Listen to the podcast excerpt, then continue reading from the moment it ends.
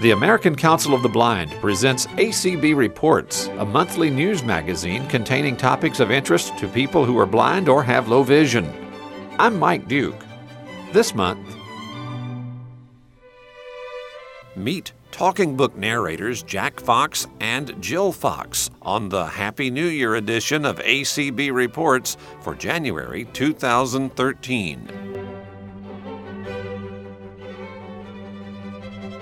One of the most anticipated portions of the program of each annual conference and convention of the American Council of the Blind is a visit from a talking book narrator. Many of these individuals who bring books to life for thousands of people who are blind are employed by the American Printing House for the Blind in Louisville, Kentucky. During the 51st annual ACB conference, which was held in Louisville last summer, attendees were thrilled to hear from not one, but two talking book narrators. Jack Fox and his daughter Jill Fox were introduced by ACB Secretary Marlaina Lieberg. One of my most favorite things to do in the whole world is read books. How many people in this room love to read books? How many people in this room feel like when you listen to a book, the people who read those books to you are your friends.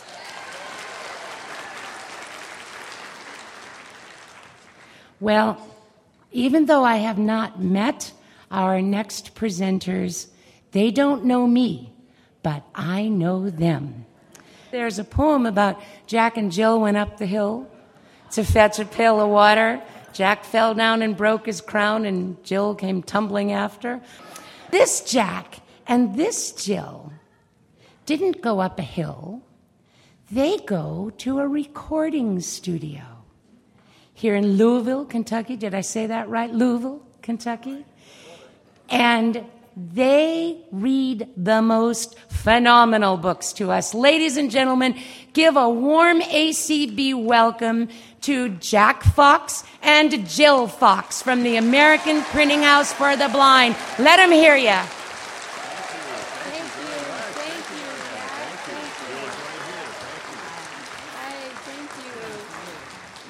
Well, thank you and good morning.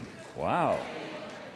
Well, on behalf of all the narrators at the American Printing House for the Blind, including Mitzi and Roy and Barry and Carrie and goes on Natalie, it goes on and on and on, Madeline, we say welcome. Uh, Jill is here with me. Uh, we're trying to get her daughter, Frances, who is two now, to become a narrator in the future. And we'll officially change it to Fox Books. That's what we'll do. So. I think of her as the 21st century fox. And she is a little fox in all manner of speaking, I'll tell you. She's a sweetheart. So, well, it's our pleasure to be here, and uh, believe me, it's uh, great for us to be here and get to meet you because we're down in a little studio. Usually, we're in the basement, and I'm in one, and Jill is right behind me. Most of the time, we're recording at the same time. And so it's good to get out in the fresh air and the light of day and uh, get to meet you and shake your hands and greet you. And we thank you very much for your support. It helps us to know who we're reading to. Years ago, I started in radio when I was a senior in high school, and uh, I had a, a lady who was the station owner and manager and told me that if you're going to read something, if you can kind of get some kind of feel about who you're talking to or what you're talking about, it will color your inflection. And that helps me a lot. So when I'm here and I get a chance to meet you, I know who we're talking to, and that helps make it a little more personal. Uh, Jill, anything you want to add here before we get started? Uh, we'll probably talk a little bit about ourselves some and then read a little bit. And I don't know if you, uh, if you have any questions, if we have time for questions, we'll be happy to do that too. So. Uh, I don't have so much to add. Other than I was thinking with the Jack and Jill introduction as we were coming up here, uh, I definitely followed my father up the hill, and I've been tumbling along ever since, and very happily so. Yeah, we joke. Uh, I've been in radio most of my adult life, and here in Louisville, I, I, did a lot of commercials. I would go into recording studios and do things, and I was known as Jack Fox. And then Jill came along. Jill's in radio now. Jill does voiceover everywhere. So if I go into a studio somewhere, now they say, "Oh, you're Jill Fox's dad." So she's about to get her due though, because her daughter Frances is almost two and a half, but it's about a year. She did a commercial uh, it was not a speaking part yet, but she's working on that. But now I have to introduce her as Frances Fox's mother, is what it is now. So. Well, let's tell you just a little bit about ourselves. I'll talk, and then Jill will talk some, and then we'll read a little bit. I have been in Louisville here since 1973. I've been in radio all my adult life. Oh, I should back up and tell you how many of you know that I'm a Harvard graduate? Did you know that? I don't know if we have any Harvard. Well, now, before you start veritasing me, I ought to tell you that it was Harvard, Illinois High School. I said that one time when I was joking, and some guy said, Oh, Veritas. And I assumed that's what a real Harvard grad says to another one, and I wound up with egg on my face. But uh, I started in Harvard, Illinois, at a little 500 watt daytime radio station. You know where Harvard is? Northwest of Chicago, right up near Lake Geneva by Woodstock. It's very nice. So, but I started in radio there and uh, worked in Evansville, Indiana, then Kansas City, and in Denver. While we were in Denver, uh, we led a couple of tours of Europe through the radio station. I was Jack Frost in Denver at KOA Radio. And uh, yeah, Jack Frost, really. Had a story one time. Uh, I was on the air early one morning, and uh, I think Jill had just been born, in fact. And I was on the radio, and some lady called me up and said, You're going to have to help me out here. We were listening to you this morning, and you said Jack Frost, and I had just told my son about this frost on the window and how this little man named Jack Frost comes around and paints that overnight. And he said, Wait a minute, if he's up all night, why is he on the radio now? The mother thought quickly and said, Oh, well, he has a new baby. He has another mouth to feed. He took on a second job, she says. well, we took a couple of tours to Europe. And uh, after we came back the second time, my wife Lou said, wow, we didn't spend nearly enough time in Italy. We didn't get to Florence where all the art treasures are. Wouldn't it be nice if we could go over there and stay as long as we want and come home when we want? And I said, that'd be great. And she said, let's do it. And I said, the only thing I could think of, I said, you're crazy. she said, I know, but let's do it anyway. And we did. We sold our house, put our furniture in storage, and took two little girls and bought round trip boat tickets so we knew we could get back home when the money ran out and went to Italy for about six months and came back and had to find work because the money ran out. And I came to, to Louisville here. And we've been in Louisville ever since, worked at WHAS radio here. My voice is also at uh, many airports around the country. I may have stuck my nose into many of your, your businesses as you came here, telling you to, to make sure you had your own bag, stand to the right on the moving sidewalk. While on the moving sidewalk, please stand to the right to allow those wishing to walk to pass safely on the left. So, doing that for a long time. And I started reading at the printing house actually in 1978. Uh, we have a little different system now. Then we had a lot of media people, and we would go in and read once or twice a week. Now we've got a good stable of people, and we're there at least four days a week, sometimes five days a week, and we can turn out more books that way, and it's nice. But uh, while I was there, uh, we had a little thing called the Jack and Jill Show on the radio for a while. Uh, Jill, tell you about that. That's kind of where she started. So.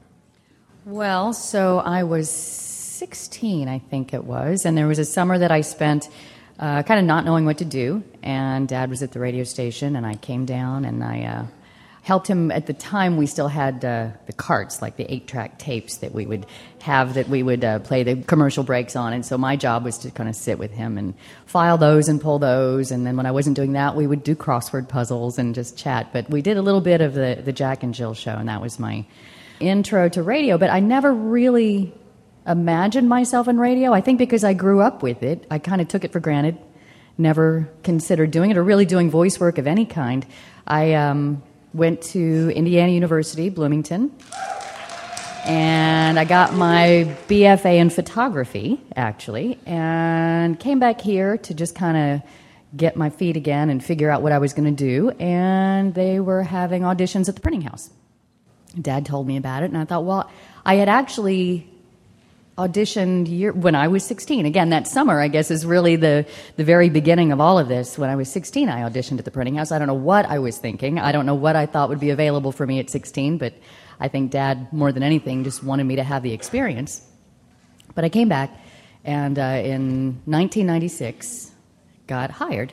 And so I worked for a while, and then, much like my father, yet again, I decided that I wanted to pack everything up and travel. I'd never done anything like that before, and so I worked for a year and saved up as much money as I could and then put everything in storage, and I went to Asia. And for nine months, I traveled in Indonesia and Singapore and Thailand and Burma and uh, really just had a wonderful, wonderful time. I'm so glad I did it. And then I came back and uh, was able to work again at the printing house. But I needed something else to do, and I wasn't sure what, and I kept checking the paper, and I saw that at the time, our local public radio stations, we were still a teeny tiny little station that operated out of the public library, down in the basement, basically in a little closet and they needed weekend overnight board operators. So it was a shift that no one on earth would want to do, and my only responsibility was at the top of the hour and the bottom of the hour, I would push a button. Other than that, I had to just sit there and just make myself at home. And so, of course, I did it. And it was really kind of fun because I got to be in the basement of the library all by myself. I'd go into work at 10 o'clock at night and I'd leave at 6 in the morning on the weekend. And uh, push that button at the top and the bottom of the hour, but then I got to be in the library with all these books and be by myself. And then I would listen overnight. We would play the BBC. I got to listen to BBC World Service overnight, and they would have wonderful game shows. There was a game show called My Word that was just wonderful. I had so much fun. And my dad sometimes would come to the library at like one in the morning, and he would pop popcorn and bring it to me, and we would sit and eat popcorn and listen to the BBC World Service. Pretty soon after that, the radio stations moved into their facilities now on 4th Street. And it's a really wonderful facility. We're three public stations. We're a, a contemporary music station, a classical station, and a news station, all in one building, and we're down on 4th Street. And so I've been there ever since, as well as the printing house. And um, I went from being a board operator once we moved into the new building. Everything was automated, and we didn't need that anymore. So I proposed to them. At the time, they were having anybody do their underwriting announcements, and I said, You know, I can do this. I read at, I read books at uh, the Printing House for the Blind, and I can do this for you if you want me to. And so I've become their station announcer. I do all their underwriting, and then over time, I've started um, hosting their All Things Considered or their weekend edition Sunday morning program. So I'm the local host on Sunday mornings, and. Uh, as I said, I've just been tumbling along after my father ever since I was about 16 years old and getting my very first steps into the printing house and the radio station. I've been very proud to do that. Well, I'm obviously very proud of Jill. Uh, my other daughter was a monitor for a little while. She would uh, sit up and listen to what we did and correct us, or stop us when we. Uh, That's really nothing new, is it? Right, yeah. That's exactly right. She did that all her life. She still does. That's right. she just got paid for it when she was a monitor. Although she usually held for Jill, she didn't hold for me. But one time she did, and I had a book that had some particularly strong language in it. And uh, I was a little embarrassed while I was reading it. She couldn't wait to run to Jill and said, "You won't believe what Dad had to say." So, it was wild. It was wild. I will tell you one other quick story about how my career as a disc jockey began. I didn't even realize it at the time, but I was about seven years old, and uh, we were sitting around the dinner table one night with my two brothers, my mother and father, and evidently we boys had done something that day that. Uh, Dad needed to speak to us about. So it was kind of serious, and Mom said, Boys, before we begin to eat, your father needs to talk to you. Well, I had, anybody remember Bazooka Bubblegum? Had those little comic strips in there, and I saw one that I had seen a few days before, and I thought, that was a funny thing. This would be a great time to use that. So I said, Wait a minute, Dad. And I turned to my brother. I said, Bob, would you pass the bread? Here comes the bologna. It got deathly quiet, and I thought, I'm going to die. Fortunately, my mother and my father had a good sense of humor. My mother started snickering. My dad forgot what he was going to say to us, but uh, whatever has been inflicted on the world through my disc jockeydom, it started there, somewhere along the line, I think. So, crazy. As I said, I've been reading books since uh, 1978. I've probably read well over a thousand. I think it's probably about 1,200 now. I'm not sure. They, I had lunch. Uh, thank you. Thank you.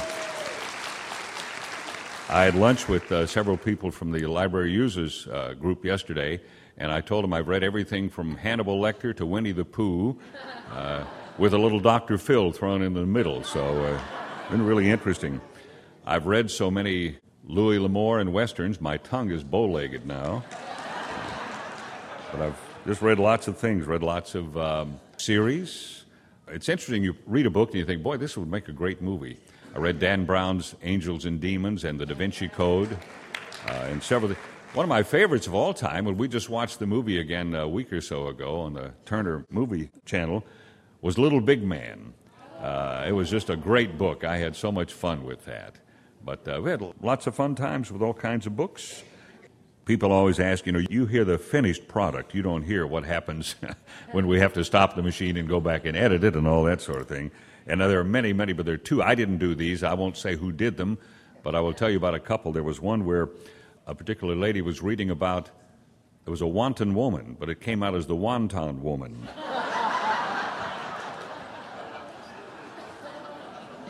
and then uh, Roy Avers wouldn't mind me. He, he would own up to this, I think.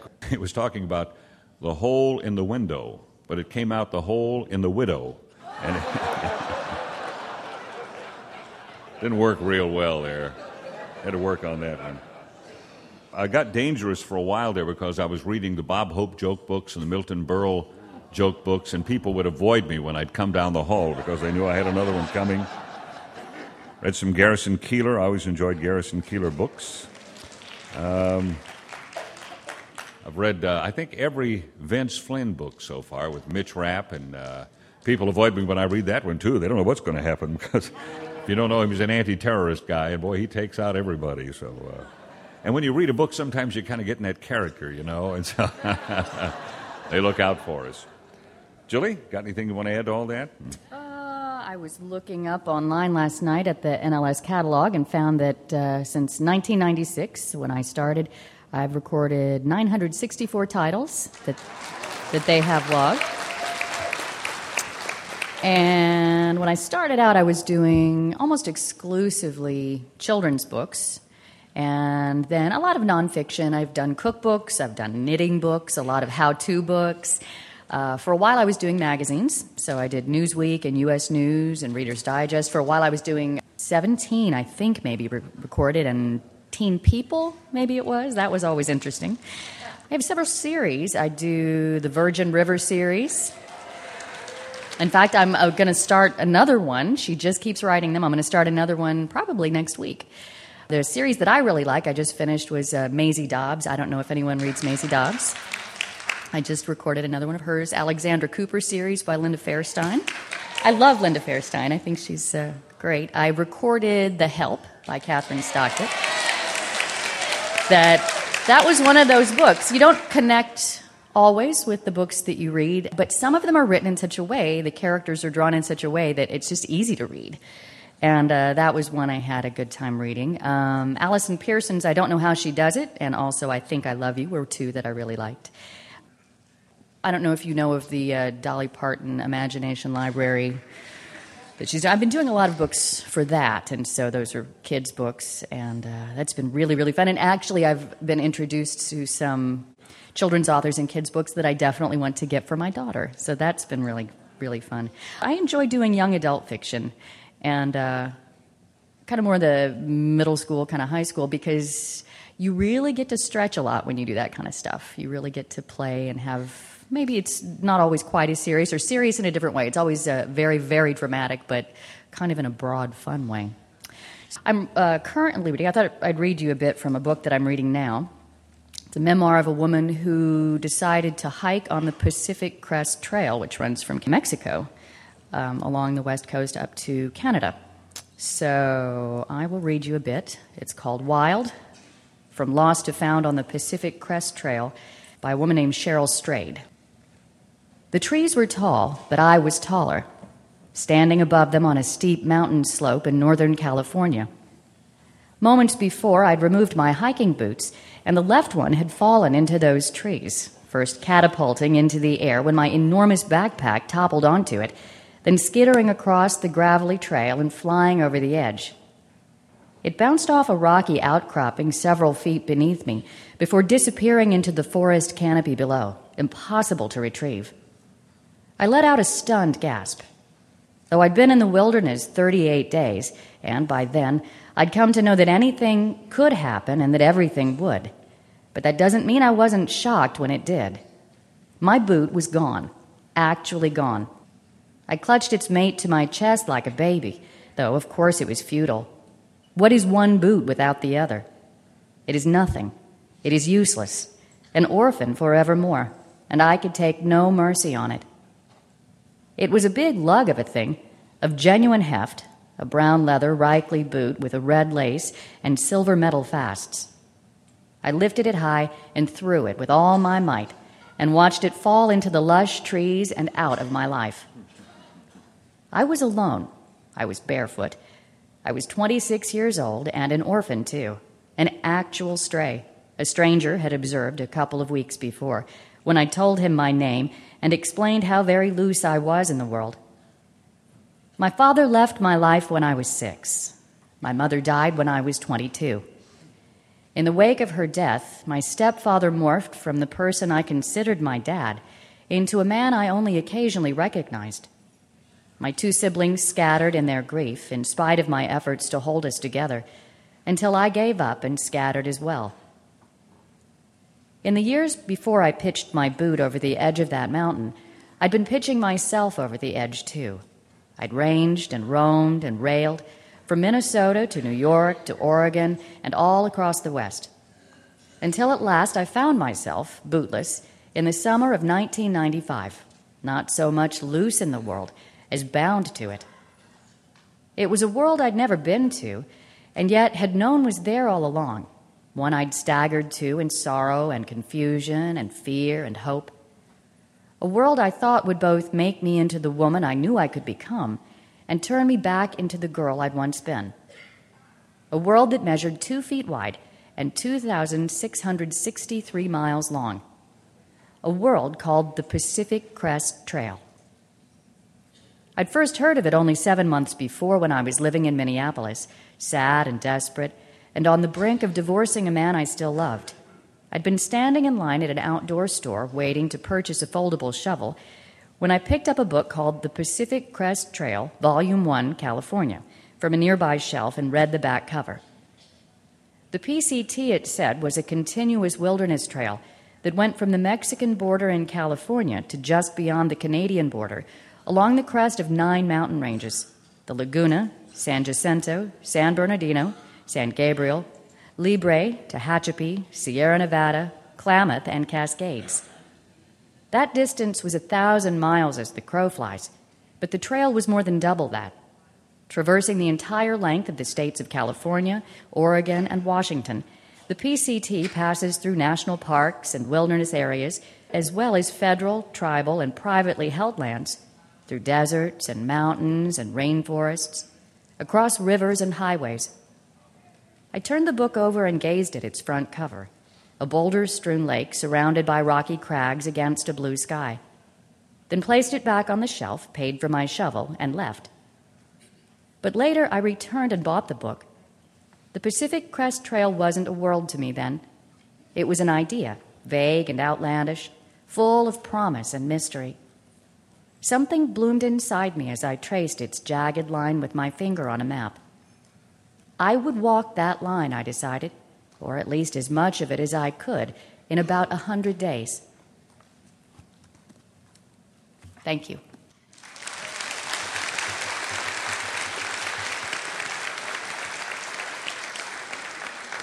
I enjoy that. Little did I know when I was reading her stories a long time ago that uh, it would turn into this. Very nice, very nice.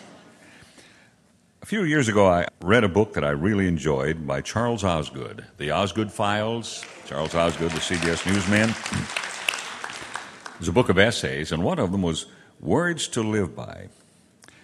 There are traps in the English language that are more easily fallen into than gotten out of. One of these is to get so bogged down in the so called rules that you make it difficult for the person on the receiving end to understand what you're talking about. At the beginning of every broadcast day, I sign on. At the end, I sign off. There is much work to be done in between. On radio alone, there are 21 broadcasts a week to be turned out. Each of these has a number of sentences that it's composed of. Words are what each sentence is made up of. What order should these words be put in? There is a violation of the writing rules which I admit I am frequently guilty of. It is a trap that is easy to fall into However, it is one that I do not much worry about. Ending a sentence with a preposition is what I'm referring to. The astute reader may discover several instances of what I'm talking about in the very piece you're looking at now. Ending a sentence with a preposition is considered okay where I come from. Some may feel that wherever I come from, I should go back to. Recently, I ended a sentence with a preposition, realizing full well that a preposition is what some people think that you should never, under any circumstances, end a sentence with. Such people I'm sick to death of, fed up with, and put off by. If terminal prepositionalism is an error, it is one that there is plenty of distinguished precedent for. Winston Churchill was once taken to task for ending one of his elegant sentences with a preposition, and his withering reply was, This is the sort of errant pedantry up with which I will not put. to me, it all depends on the mood I'm in. Sometimes I don't write sentences that you would want to put a preposition at the end of. Other times the caboose position is the one the little preposition seems to be crying out for. I remember reading somewhere the observation that Pittsburgh is a bad city to get something in your eye in. However, it was pointed out Pittsburgh happens to be a very good city to get something in your eye out in. This is perfectly logical since a city people often get something in their eyes in, would have a lot of experience in getting things people have gotten in their eyes out. The placement of prepositions in sentences is not the sort of issue that gets me all riled up. In fact, the people who fuss about such things are the ones I get mad at. There's a story they tell at Harvard University about a visitor to the campus who asks, Excuse me, but would you be good enough to tell me where the Widener Library is at? Sir, came the sneering reply, at Harvard, we do not end a sentence with a preposition. Well, in that case, forgive me, said the visitor. Permit me to rephrase my question. Would you be good enough to tell me where the Widener Library is at, jackass? I think that pretty well sums it up. Thank you. Thank you. I love him. Thank you so much, Jack and Jill Fox. Jack Fox and Jill Fox were recorded in Louisville, Kentucky in July 2012. You've been listening to ACB Reports, heard on Radio Information Services nationwide on Side 4 of the Braille Forum Cassette Edition and throughout the world on acbradio.org. ACB Reports is produced at Radio Reading Service of Mississippi, a service of Mississippi Public Broadcasting. Send suggestions and comments about this program to reports at acbradio.org. Contact the American Council of the Blind online at acb.org or phone 800 424 8666. Thanks for listening, and please join us again next month for another ACB Reports.